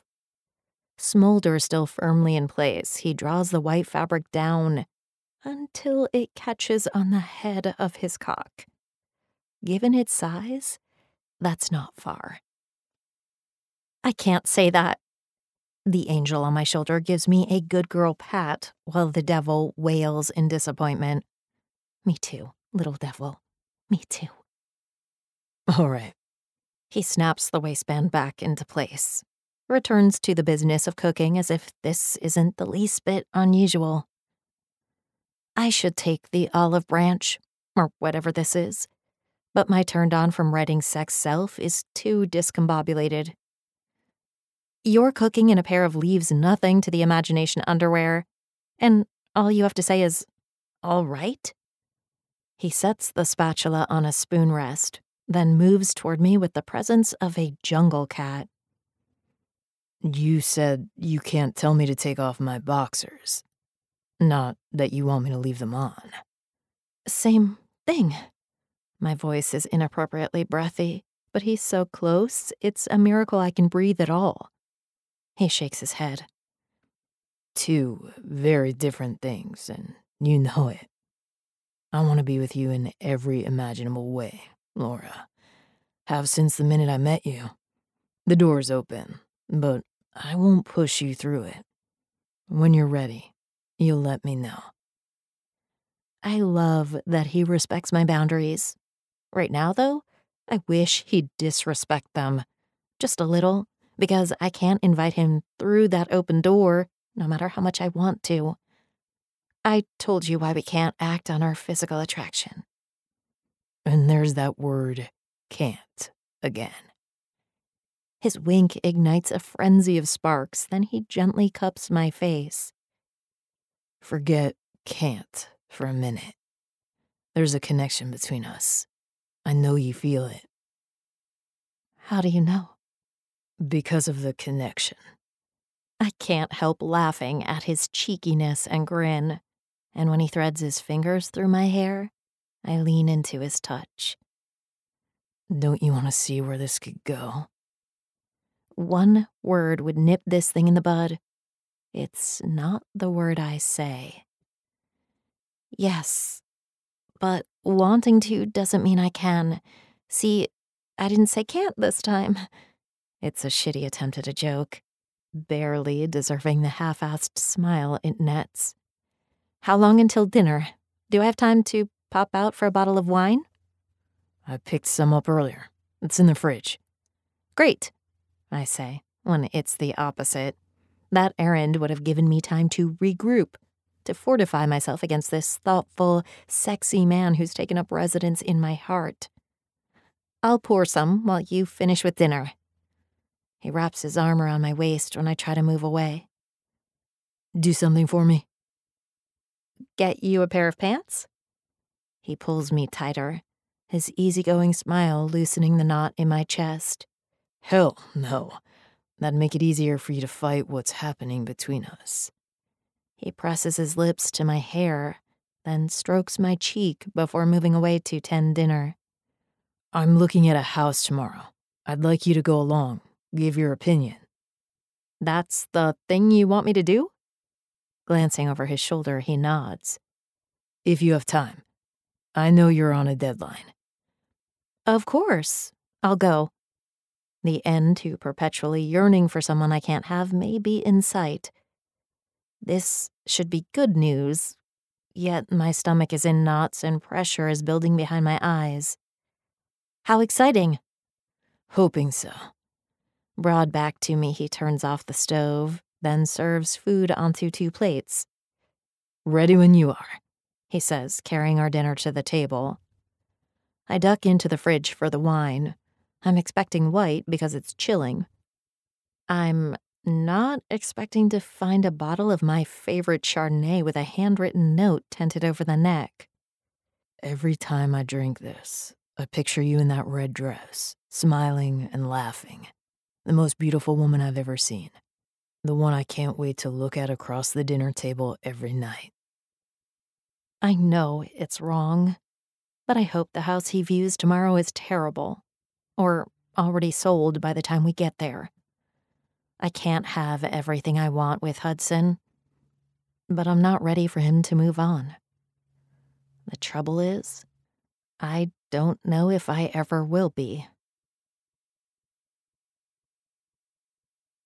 Chapter 4 Hudson. I know she wanted me to kiss her. In the kitchen, at the table where our bare knees touched, on the couch, her hand casually brushing my quadriceps, making my cock hard as fuck. Most guys would have made a move. I need her to invite me through that door I've kicked open. Kissing her once, fucking her once, won't be enough. It'll happen. Until it does, I'm in erotic purgatory. Every night, my dick is hard before she reaches the end of her, I'm heading to bed statement. The dick knows doesn't matter whether what time it is or what I'm doing. I'm right behind her. Because Laura doesn't go to sleep right away. Not until she's had a few orgasms in the room beside mine. Pretty sure she's unaware I can hear the buzz of her vibrator, every hitch in her breath, every moan as she's fucking herself with the dildo she accidentally left in the bathroom one day every softly panted plea when she comes, over and over, every fucking night, including now. Tonight must have really gotten to her, too, because she's already come three times and she's still going, louder than normal. Tonight, it's not just the hum of her voice, it's words all the way in my ass. Jesus, is she fucking herself in the ass with that thing? I stroke myself faster, fire racing up from my balls as she moans on the other side of the wall. I clamp down on the face cloth in my mouth, fighting my desperate need to unload until I hear her make that special sound. Her sound. My sound. Because it's for me. About me. The sound she's making now. The wadded terry cloth absorbs my groan as I coat my pumping fist. I lie there, chest heaving as I catch my breath. One of these nights, she's going to invite me in. When we come together, I'll be inside her. I reach for the towel beside my bed. Not there. Fuck. Where is it? I flick on the bedside lamp Glance around the room. No towel anywhere. She must have taken it when she did laundry. Shit. I'll remove the pillowcase and take care of the mess, then pull on boxers, open the door, and run smack into Laura. Sorry. My hands find her waist. Fuck it. I'm not sorry. I say, tugging her against me and claiming her mouth the way I've wanted to do for two long, hard dick weeks. She gasps against my lips, then opens. Whatever toy she just used thuds to the floor as she wraps her arms around my neck and crushes her body against mine. Doesn't matter that I just came. I'm hard again. I palm her ass, slide my fingers beneath the top edge of whatever tiny panties she's not going to be wearing for long. I groan at the slickness in the valley of her perfect peach. Fuck, sweetheart, is that lube? You were fucking yourself in the ass in there, weren't you? You could hear me? I hear you every night. She inhales sharply as she backs out of my arms. Oh my god. Do you know what that means? that I'm simultaneously the luckiest and unluckiest man on the planet? Yeah. There's no laugh, nudge, or any other playful response. Just pacing in the semi dark hall. No wonder Seth couldn't wait to move out. He heard me. Oh my god. Oh my god. Nothing like discussing her kid to kill the mood. Right now, my lady needs something else, and I'm still the man to give it to her. That's not why he moved out, I say, cupping her shoulders to still her. But if you heard me, he would have too. I'm the worst mother ever. I've probably scarred him for life. You're not, and I'm positive you didn't. How can you be sure? She's so fucking beautiful, staring up at me with wide eyed vulnerability. There's nothing I wouldn't do to protect her. Burn bridges, knock down assholes, whatever she needs, including giving her peace of mind, even if it costs me. Sweetheart, I heard you because I'm listening. Every minute we're sharing space, I'm tuned into you. That probably makes me sound like a pervy stalker, and if you don't want me here, I'll pack my things. I don't think you're a pervy stalker, and I don't want you to leave. Thank fuck for that, because despite my offer, I would have done whatever it took to stay right here. Also, Seth's setup was on the main floor, with the headphones those gamers wear, there's no way he heard anything. He's an adult with a good job. He moved out because it was time for him to take the next step. You're right. Exhaling, she melts against me when I pull her into my arms. Thank you. I'm here for you, whatever you need. I say, sliding my hand lower to her perfect ass. I'm here to give it to you. The air charges when she tilts her head and meets my gaze. Say the word, and I'll make every fantasy a reality. My rock hard dick is sandwiched between us, and when she runs her hands over my skin, I instinctively thrust my hips. You have no idea how much I want you. Then show me, she whispers. I scoop her into my arms, claiming her mouth as I carry her. I lay her out on the bed, strip her bare. Her tongue slides over her lips as I shuck my boxers.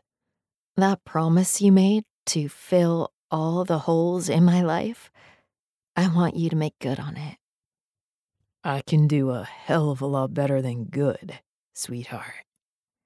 I gather her wrists in one hand cover her with my body and kiss her while grinding my cock on her clit.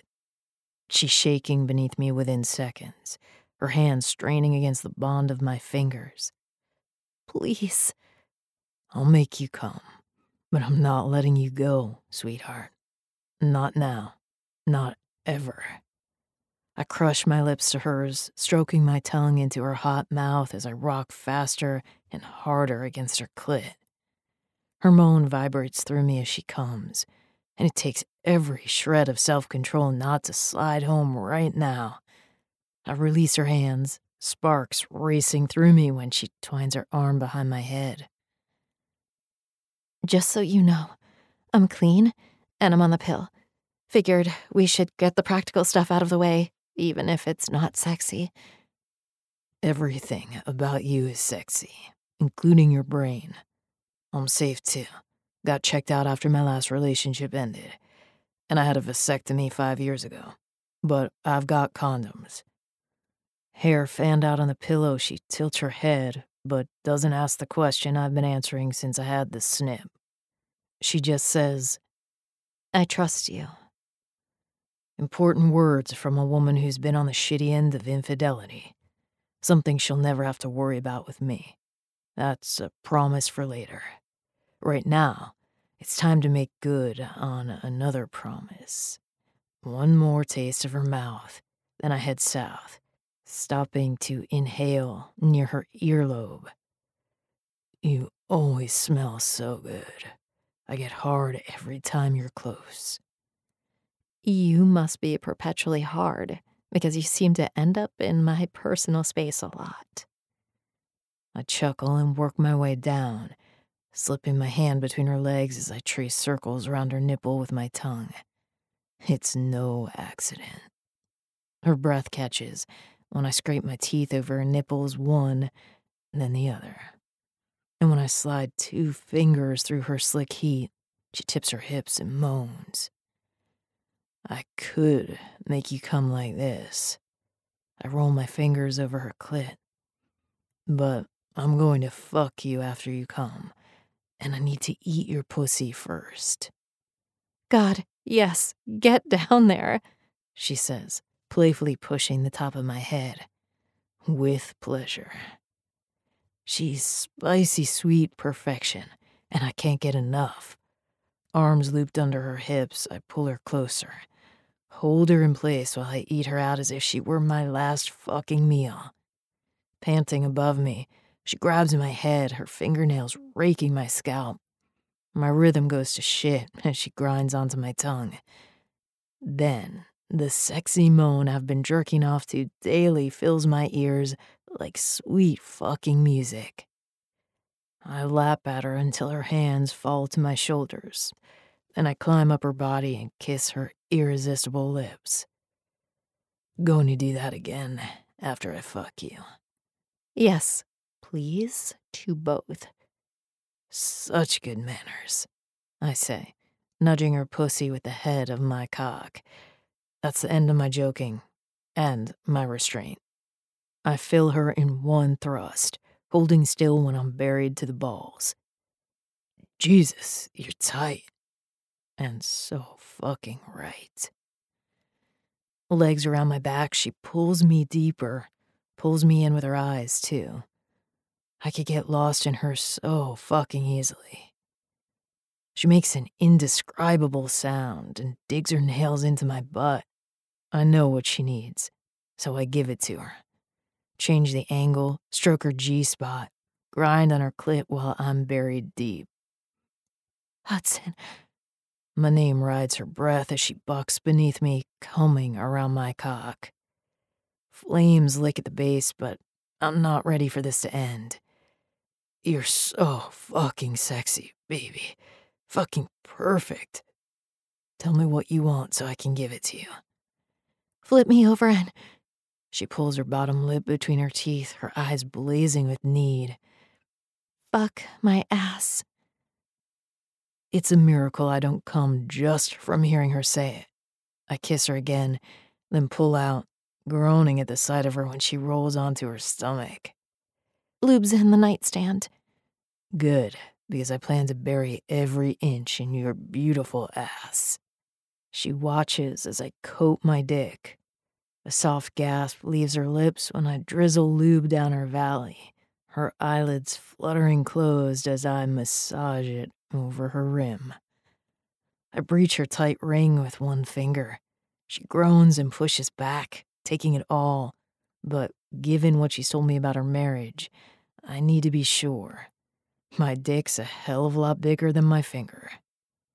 Feel good. It's not enough. Don't worry, sweetheart. I've got more than enough to satisfy you. I add more lube, then massage her cheeks and pussy until she's relaxed, until she's humming with need. Spread your ass for me, I say, taking my dick in hand. Fuck, you're so sexy, lying there, offering your sweet ass to me. It's yours. Fucking right, it's mine. I position myself against her rim and press. Groan as her body resists and accepts at the same time. The sight of my cock disappearing into her ass is almost too much, but I can't not watch. She moans as I push deeper, and her hands slide underneath her body. She's rubbing her clit, I can feel it, and she's getting close. I hear it in her hitched breathing. Feel it as she grinds her hips downward onto her hand. Fuck, baby, you're squeezing me out. Then you'll have to fuck me harder because I'm going to come.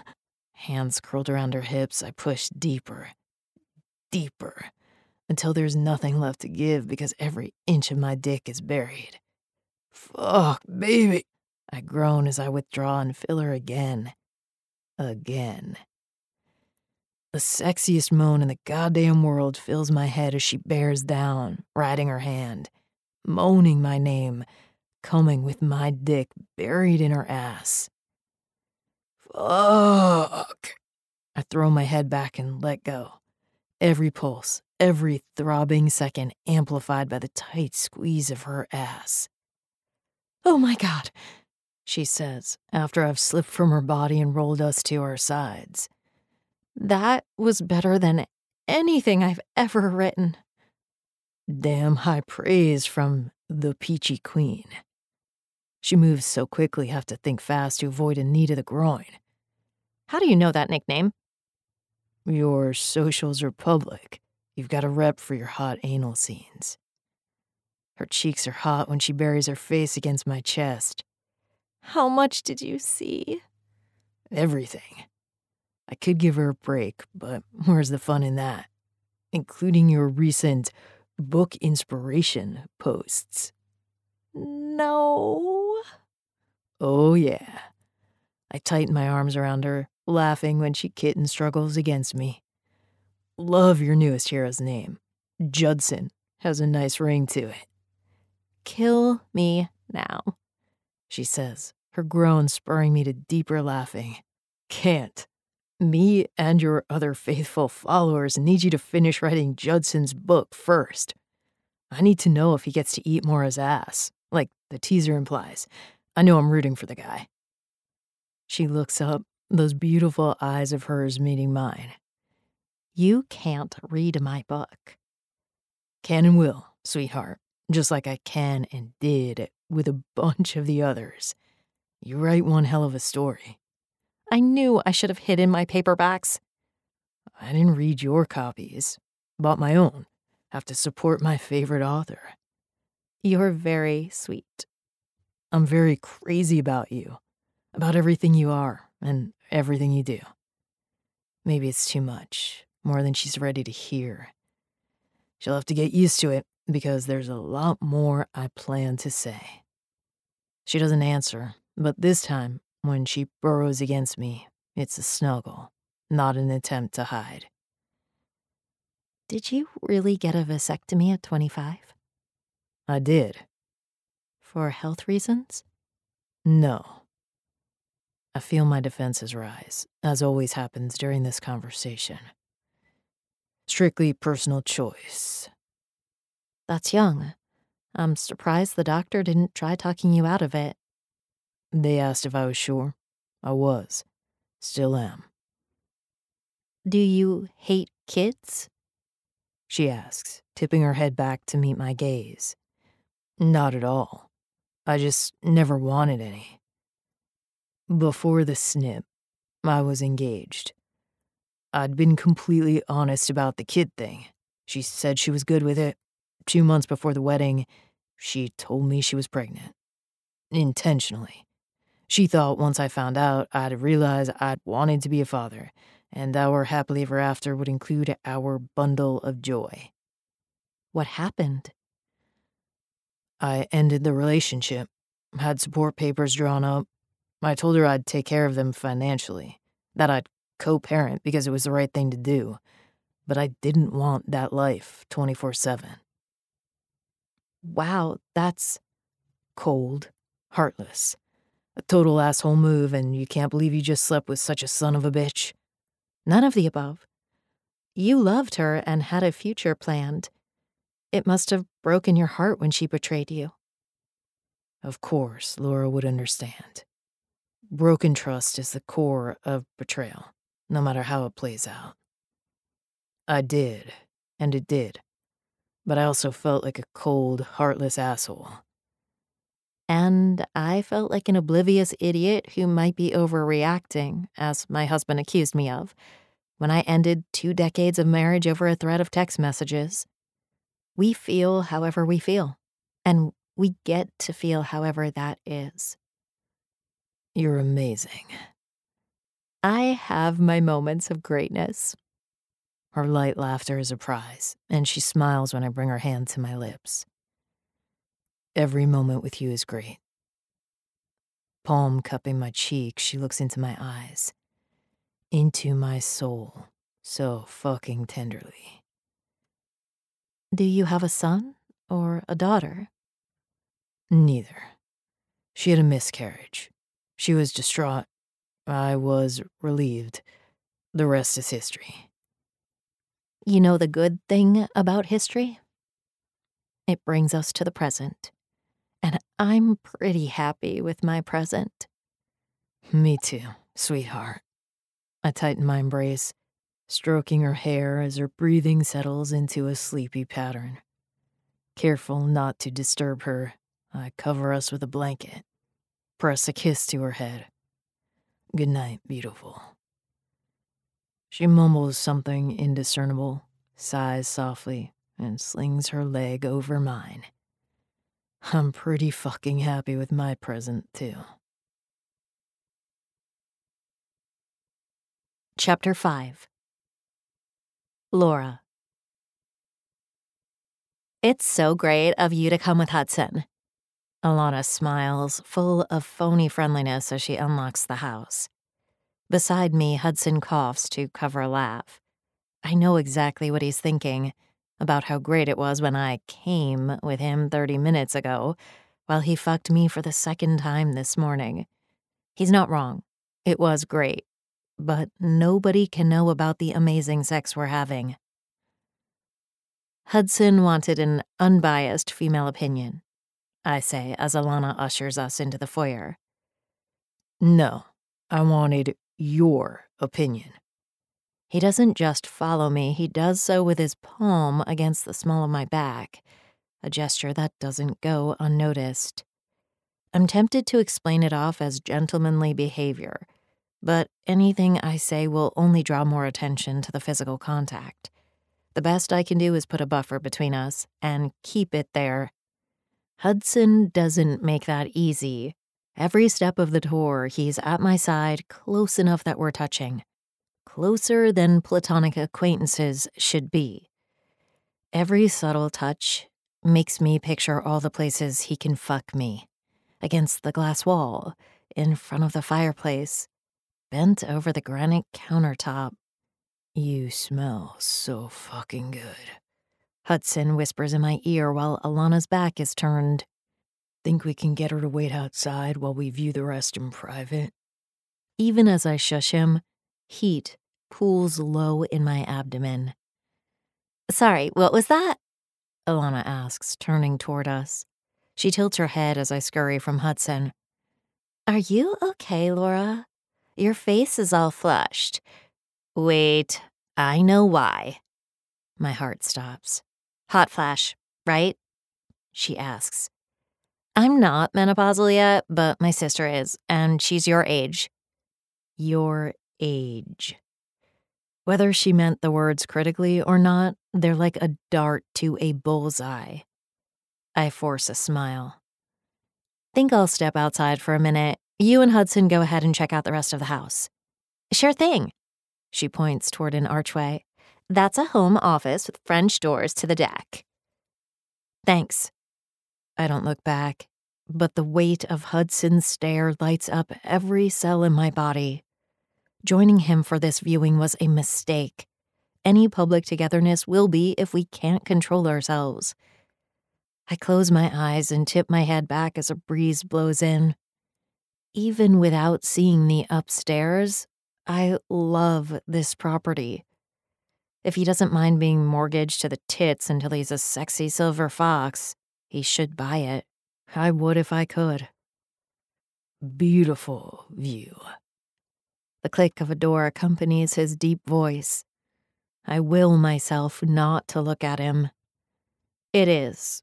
Whether it's calm or wild, Lake Erie is always beautiful. I point toward a dark spot in the distance. That's Long Point. Definitely worth a day trip sometime. Then we'll go. But I wasn't talking about the lake. I was referring to you. His breath tickles my cheek. He's standing so close behind me. Everything okay? He asks, sweeping my hair aside and cupping my shoulder with one hand. Electricity crackles between us as I meet his gaze. You shouldn't be touching me like this. You're right. His eyes twinkle with that irresistible smolder. He moves closer, his solid body pressed against my back as he trails his fingers down my arm, grazing my breast in the process. I should be doing a much better job. Alana could be watching. I shift sideways, putting space between us at the railing. She can't see us like that. Everyone in town will know there's something going on between us if she sees. So what? Last night was incredible, and this morning, and as many other days and nights as you want to spend together in private. But our hooking up can't become public knowledge. That's what you think we're doing. Hooking up.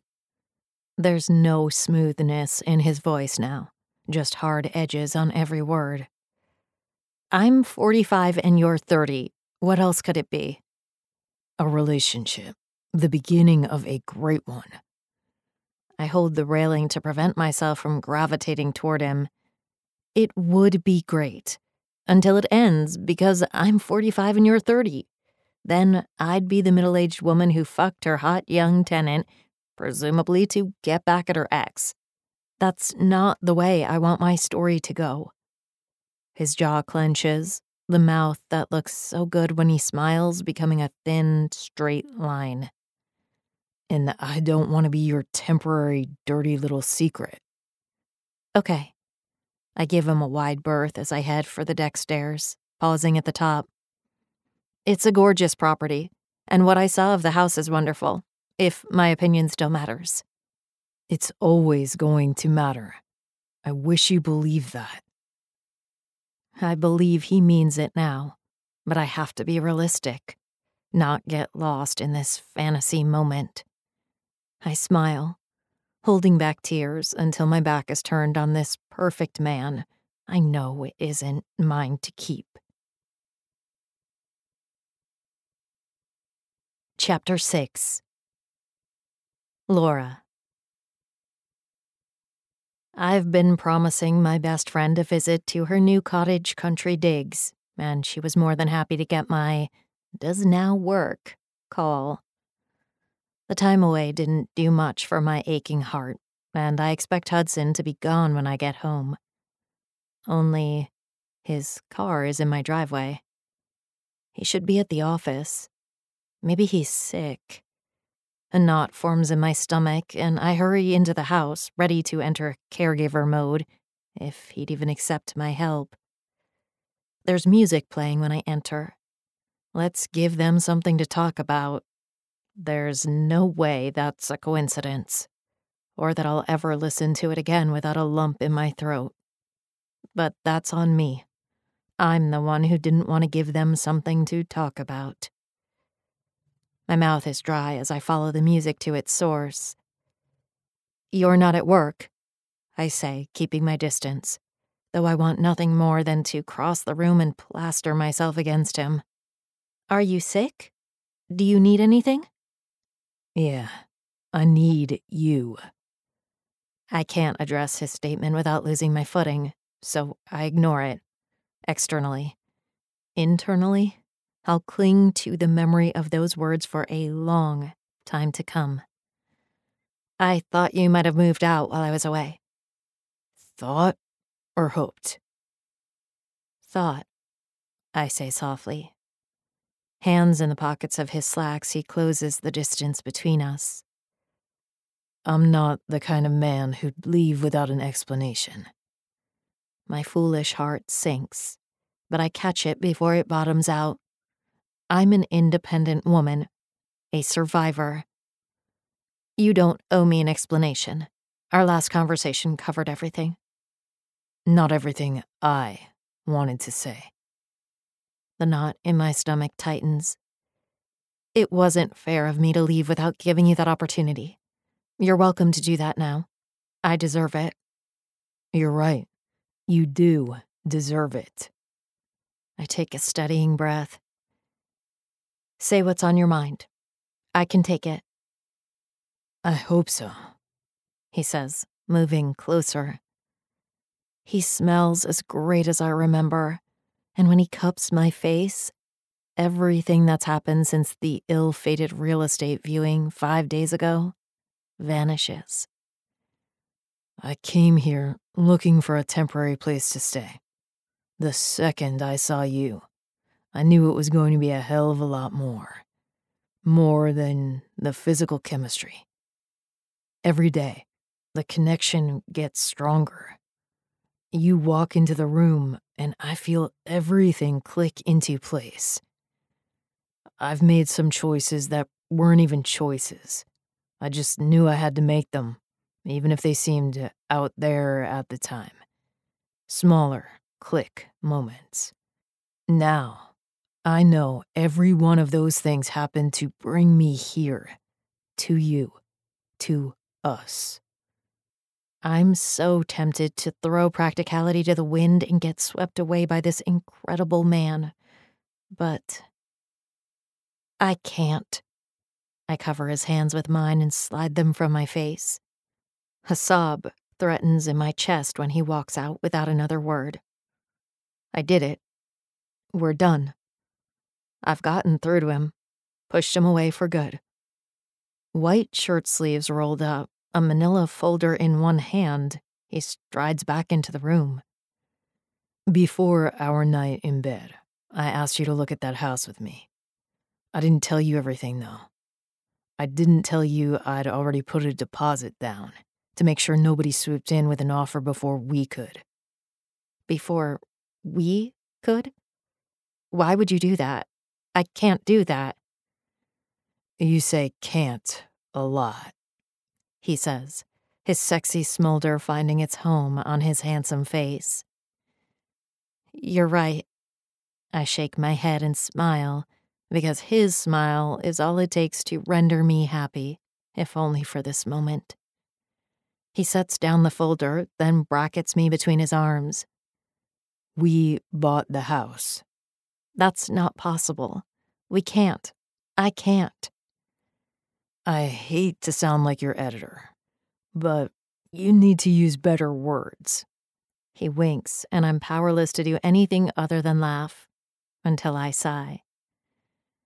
You think you're too old for me, but you're not. You think I'm going to get tired of you, but that's impossible. It's not. Fifteen years might seem inconsequential to you today, but with each year that goes by, that number will matter more. You're right, because every year we're together, I'm going to appreciate and value you more. Stroking my face, he looks into my eyes so deeply, my toes tingle. Every day I get with you, I'm going to love you more. Did he just say? You needed time to think, so I waited but every minute without you was wasted time we should have been together. I had to power off my phone so I wouldn't call you. I asked Seth where you were and almost drove to Muskoka to tell you. To tell me we bought a house together without my knowledge, permission, or money? No, he says, chuckling softly. To tell you I'm in love with you. You're in love with me? Completely. Real deal. All in. Head over heels in love with you. We can sell that house if you don't want it. Find something else or stay right here. Hell, we can live in a box on the side of the road. I don't care where we are as long as you're with me. On my proud fucking arm, holding my hand, wearing my ring one day when you're ready. I might be crazy to follow my heart, but I'm crazy happy when I'm with him. A happiness unlike any other. Better than anything I've created for fictional people. I love you too, I whisper. The admission is like pulling the pin on a floodgate of emotional truth. A sob wrenches free and tears blur my view. I just realized that I haven't said those words and meant them in such a long time. Do you mean them now? Yes. God, yes. There's no stopping the waterworks once they start, so I let the tears fall as I bury my face against his chest. I'm sorry. We should be halfway to the bedroom, and instead, I'm crying, probably ruining your shirt. He wraps me in a perfect hug, his chuckle vibrating beneath my ear. Rune away, sweetheart. You know I don't like wearing shirts. Understatement of the year. Laughing makes the tears disappear. I smile up at him, my arms twined behind his neck. Take me to bed and show me how much you love me. Hope you don't have plans, because that's going to require a lot of time. Grinning, he scoops me off my feet and heads for the stairs. How about the rest of my life? Is that enough? That's perfect, sweetheart. And it is. It really is. This has been Fleshing It Out by Karla Doyle, read for you by Veronica Fox. Welcome back. Welcome back, lady listeners. Thank you so much, Karla, for bringing Fleshing It Out to us this week. We appreciate it. We hope you guys loved the entire book in one episode. If you are loving the one episode podcast, send us an email and let us know. Readmeromance at gmail.com. So Yep. make sure you do that. Up next week, we have Gia Bailey with Owned by the Beast. So it's really cute. I know. It's so cute. I love the cover. It's so awesome. So make sure you check out readmeromance.com and you can see our upcoming books for the rest of the season. We have actually got the rest of the year scheduled. So from now until February of next year, we have it all planned out, which is insane. I know, right? Are we I in there? know. Yeah, we uh-huh. are. yeah yeah, we're the we're the last book of the year. I was okay. like, when's the latest we can go? I was like, oh, December, great. So sometime before December, we're gonna write. All right, All right. tell them what to do. Fuck your day up. Make today your bitch. Don't be a dick. Bye, guys. Bye. Read me romance. Read read me romance. Read me romance. Read read me romance. You could take a look in a book, that's fine. Or you could sit back, relax, and unwind and read me romance. Read, read me romance.